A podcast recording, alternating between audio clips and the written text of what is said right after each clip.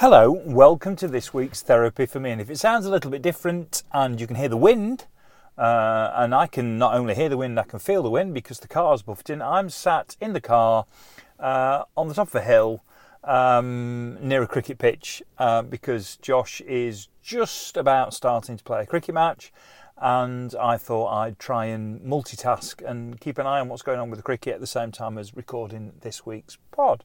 Um, for those of you who've been with me for a while, uh, I am very, very much um, under the um, under the gaze of of um, Castle Hill. Uh, because where Josh plays cricket is really just underneath where, or just literally uh, down from where Castle Hill is. So that thing I can see on the hill everywhere I go walking is now is now literally a stone's throw uh, away. Just for a bit of context, um, and I'll I'll do my normal bit of chat. We're back to normal. There's no kind of one subject this week. We're back for the normal kind of. Uh, five, five days, five different things to natter on about, and we'll kick that off after a bit of twangy guitar.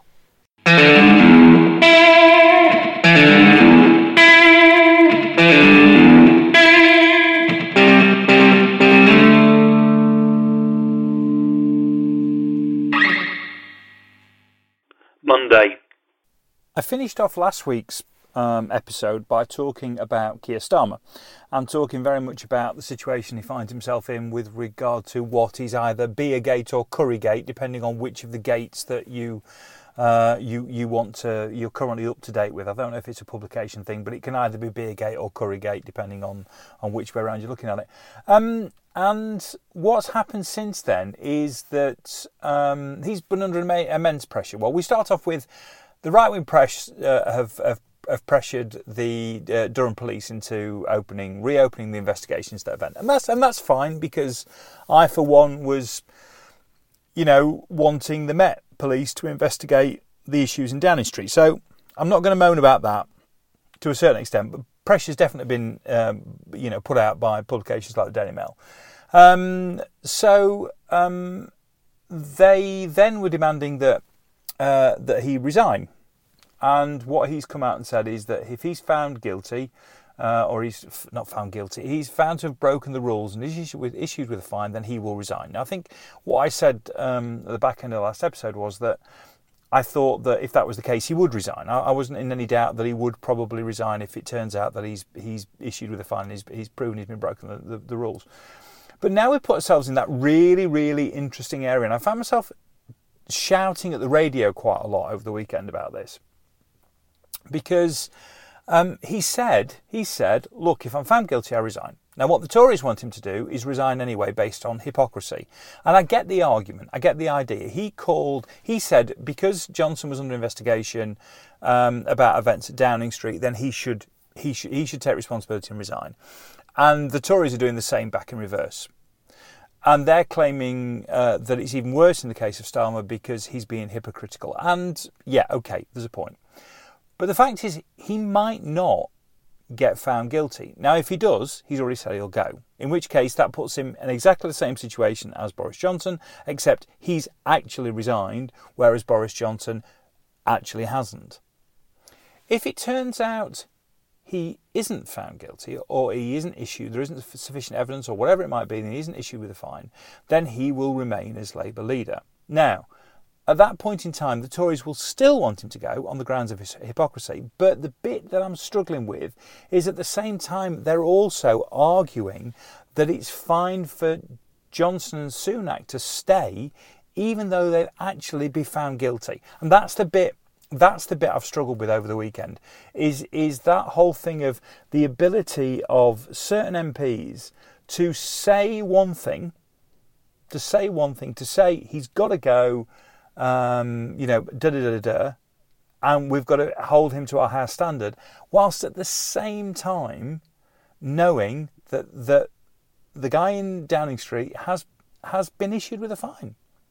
He's been issued with a fine, and yet he's still there. So that's the bit I've grappled with all weekend, and I don't know if anybody else can help me find a route through that. But as it stands at the moment, I am really struggling.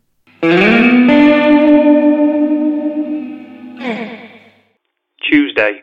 I fixed the ironing board. Um, and you might think that's. Uh, I mean, right? Okay, let's start. Start at the beginning. I fixed the iron board. Why did I fix the ironing board? You could start on the point of view that it's a, a, sustainability issue and we shouldn't throw things away and all that kind of thing. But that's not why I fixed the ironing board. I mean, that plays into it, obviously. Um, I fixed the ironing board because the ironing board is 20 odd years old. In fact, it's 25 years old. We bought it before we got married. It might even be 26, 27 years old. Uh, bought it from IKEA and it wasn't expensive particularly, and it's an old-fashioned kind of wooden ironing board. If you if you had a toy ironing board in a in a doll's house, it would look like our ironing board. That kind of uh, two legs uh, and a top thing, very very basic plain wooden thing. It was it almost looked retro when it was bought, um, and it's not because it's a spectacular ironing board. I mean, it, it does the job. And, and, and I don't even know how you would rate an ironing board, if I'm being perfectly honest. So I don't know if it's a good ironing board or a bad ironing board. It's a good ironing board because you can iron on it, so that's I guess makes it a good ironing board. But I, but I, you know there may be modern aerodynamic improvements in ironing board technology. I don't know. I've not bought an ironing board in 25 years, so I don't know. In fact, do you know what? I've only ever bought one. So I don't actually know if there's anything with regard to ironing boards I'm missing. So I can't answer you it on a technical reason as to I want to keep it because it's a special, you know, piece of seasoned, you know, ironmongery. It's not. It's it's two wooden legs and a bit of chipboard. Um, and it's not that we can't afford a new ironing board. We absolutely can afford a new ironing board. Um, it's just that we've had it a long time, and we're all we're, we're attached to the ironing board. So what what what essentially happened was is that the, the, the bit that you iron on, the bit that looks a little bit like a surfboard, um, that essentially gave way it, and it split. It, it, kind of split across, yeah, a little bit over halfway, and it split. So we had two pieces of ironing board, um, and so I've I've glued it together, and then it's had a, put, a couple of pieces of wood um, you know, just just to attach the two pieces together. So we now have a perfectly stable, perfectly fine, perfectly functioning. Don't look underneath it because it, it it's it's not an elegant repair, but it's a perfectly functioning ironing board. It's back to doing the thing that it does, and oh, I don't know. I, I, I don't know. I know. I know. I should. It, it, my, my, the, the sensible part of my brain is saying, look, you've had 26, 27 years use, use out of it let it go. Just let it go. You know, and you can buy wooden ironing boards that look great and and will be very sturdy. And I, for, for, whatever reason, I know I know 99% of people have got a metal ironing board. I'm sure you have. In fact, if you want to let me know, I'd be really interested to know what everybody's ironing board is. It would be quite fascinating. But you know, and, and, to be honest, I think ours is the only wooden one when I've been around to people's houses. Not that I look at their ironing boards particularly. The only one I've ever seen. Um, but you know, and, I, and, we could get another wooden one. We've we've we've looked around, and if we got another one, we would get another wooden ironing board. But I just, I'm not ready to let the ironing board go.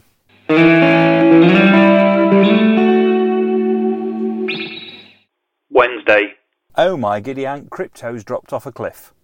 I know we haven't talked uh, crypto for a little while, and I had a message through um, this week uh, from John uh, Darms on uh, on Facebook about crypto, and it has dropped off a cliff. I mean, my if you don't remember the story or you forget the details, I was I was given some money that uh, I bought a friend a a, a, um, a recorder because I got a deal, and he gave me the money and he gave me the money in crypto, and I've got it in Crow. That's my that's my the crypto I own is CRO.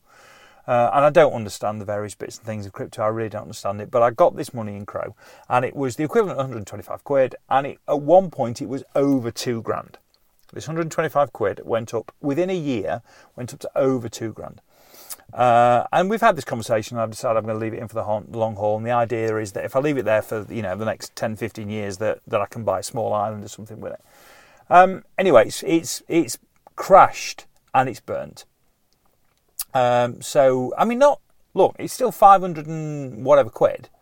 It's not. It's not the end of the world. Uh, in fact, um, at some point, I'll, I'll I'll I'll check and find out exactly what it is in the moment of recording.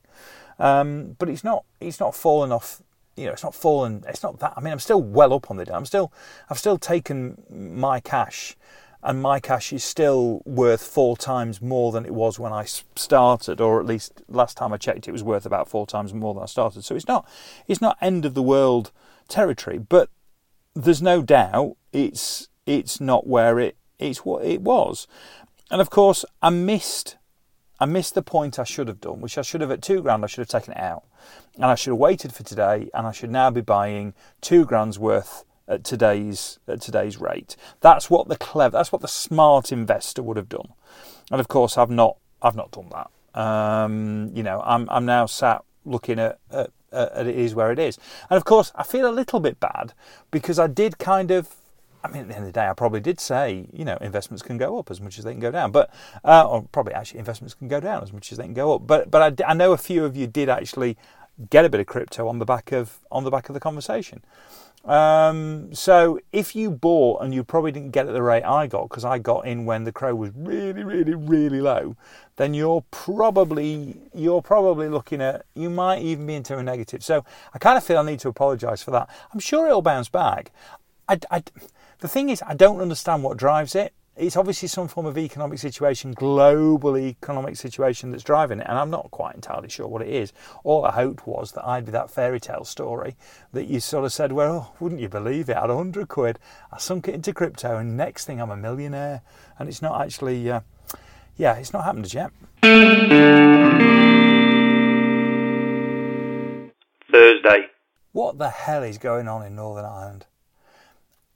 We can't say we're surprised that um, that Sinn Féin got the largest party. I think that was coming. I think everybody predicted that. I think the DUP have been in trouble ever since they cozied up to Theresa May. If I'm being perfectly honest, and obviously, you know, we know we know the protocol uh, is a big issue. We know the Brexit deal is a big issue. We know there's a there's there's there's problems there, um, but we know the DUP are going to walk out and they're not going to they're not going to effectively allow the power sharing to start. Uh, it's not a case of continue. It's a case of it won't even start because they're not going to put somebody forward for deputy first minister. So therefore, power sharing. Well, if you're not prepared to share, then power sharing by definition can't work. And power sharing is a, a you know is is a, is a big part of the what was the you know the Belfast the Good Friday Agreement. So, um, but it's the again, I'm, I'm kind of back round to that bit I was earlier on about Keir Starmer, which is I'm I'm looking at and listening to what's coming out of of, of ministers' mouths and DUP's uh, ministers' mouths as well, or DUP representatives' mouths, and I'm I'm trying I'm trying not to scream.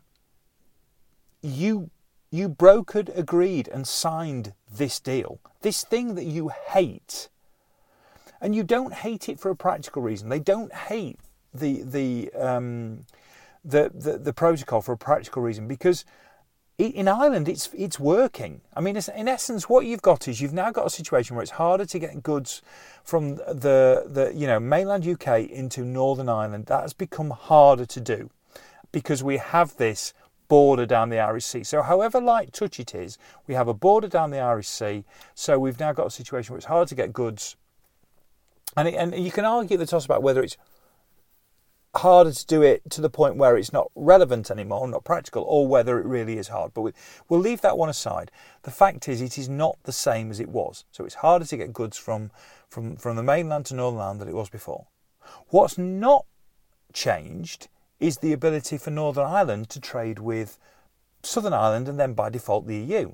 So Northern Ireland is growing faster than any other part of the United Kingdom. And the reason why it's growing faster than other parts of the United Kingdom, well, it, and, actually you could argue it's not growing faster, but the fact is because it's not got issues with its trading arrangements with the rest of the EU.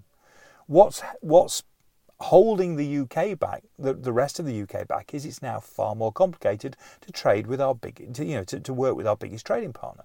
That's that's ultimately the problem. So you're not getting that in Northern Ireland. So there's no, this is not an economic impact on Northern Ireland. That's not what we're talking about here. What we're talking about is a group of people who ideologically want to be as close as possible to the rest of the UK. They want to be as close as possible. You know, I mean, if you could join it together, that's what they want. They want to glue Northern Ireland back somewhere onto the, you know, what would probably be the Scottish, you know, north northwest coastline, and and and and that's how it, they'd rather it was. And if they could detach it from the rest of Ireland, they would do they would do so with with with glee, I would imagine. But of course, that's practically not possible. But the fact that you've put up this theoretical trading wall has now meant that people are walking away f- from government, essentially, from governance, from from from actually from actually reflecting and respecting and working for the constituents that have voted for them in the last election. And I kind of don't get it for one. And then I kind of can't just get my head around this whole thing of, you know, the EU's done something wrong. The EU, the EU en masse, en masse, which was difficult to do as part of the as part of the whole negotiation, took an agreement that we put forward and said, yeah, we can work with that, and signed it. And we now want to rip that up, and we're blaming the EU. We're blaming the EU for this problem, and it's got nothing to do with the EU.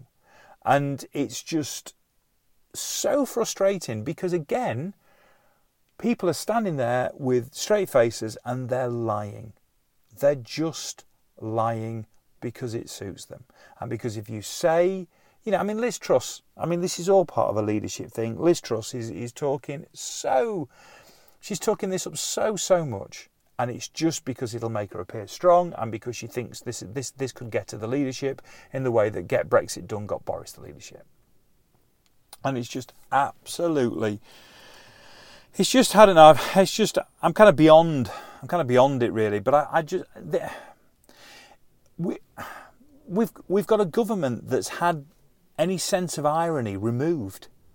I don't I don't I don't know what the procedure is irony dectomy of some description. I don't know what it would be. Uh, it'd have to be. A, it'd have to be a to me of something, wouldn't it? irony to me? That wouldn't work. As in lobotomy. It's, I don't know what it is. What is it? Where you take irony away, there must be a name for it, and it must have been done. And I don't know. Is it a syringe? I haven't got a clue. But something, something's happened um, for their, them to be able to talk with such a straight face about such absurd nonsense.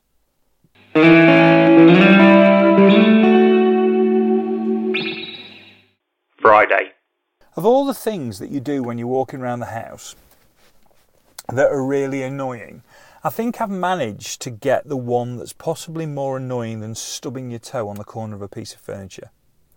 Um, there's not the same amount of Lego around as there used to be, so I don't tend to walk over bits of Lego in the way that I used to. And stubbing your toe is really, really, really, really, really irritating. But I think I've arrived at one that seems to be happening more often and is similarly as as as irritating. I don't quite know how to get round it, other than finding some way of marking the jug. But and I don't know how many of you have, use a cafetiere to make your coffee. I've I'm a big cafetiere user, so don't have a don't have a, a thingy machine, a you know a, a, an espresso machine or whatever the various incarnations of. So I make coffee in the in the cafetiere. And the only thing about making coffee in a cafetiere is if you put just a little bit too much water and therefore a little bit too much coffee uh, and everything into a cafetiere, when you go to plunge it, particularly if you plunge it too quick, but it doesn't matter. In some instances, it doesn't matter how slow you do it. You get you get a kind of a there's no better way of putting it than than kind of a coffee ejaculation. Really, I don't I don't know if there's a better phrase for that. Um, well, I'm sure there's a better phrase for it. I don't know if there's a more accurate phrase for it. Um, and it's kind of a, a, a relatively involuntary, as it seems, explosion of coffee, and it goes everywhere. And it's not just like a little bit of water because it's water and coffee grinds. So it's it's it's a little bit harder to clean up. It's a little bit messier. It, you know, it's it's any number of pieces of kitchen roll and then uh, then to try and but it's when it happens, particularly if you think you've you've nailed it, and it seems to I don't know from day to day it doesn't seem to be the same amount of of amount of coffee in the cafetiere that seems to cause it. So some days I can put it in and go, oh, I'm fine, I'm fine, I'm fine. There's there's no there's no you know there's going to be no spurt here. I'm absolutely fine. And then you, you and you go really gentle with the whole with the whole uh, you know with the whole plunger, and then you still get your little wee coffee ejaculation. And I, I'm only saying it because it happened this morning, and it's still, and it and it just made me realise it's one of the most frustrating things in my house is this, and I don't seem to be able to accurately train myself or, or make myself adept enough that it isn't it isn't necessarily going to happen. Um, so, I, I mean, it might be I'm the only one that has this problem. If I am, maybe I should get an espresso machine. If there's anything you've got in your life that's the same and as it clearly is, you know, rankles you in the way you can probably tell this rankles me, then I'd be really interested to know what it is. Uh, I'm going to go and watch the rest of cricket, um, mainly because it's really hot in the car. Um, you know, it's it's it's only 16 degrees and it's it's breezy out, so it's not particularly cold. But under the glass, it's really really warm. So I'm going to get out and watch the rest of cricket. Uh, I hope you've had a good week, um, and I hope you're well, uh, and I hope you're looking forward to the to the weekend. Um, I'm looking forward to seeing Sheffield United playing the first leg of the playoffs tomorrow against Nottingham Forest. That's going to be great. Uh, and outside of that, I wish you a great weekend. I'll speak to you. I'll speak to you soon.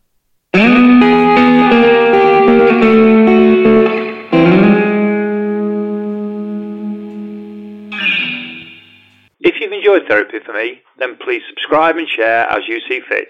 This has been an A Short Stories production.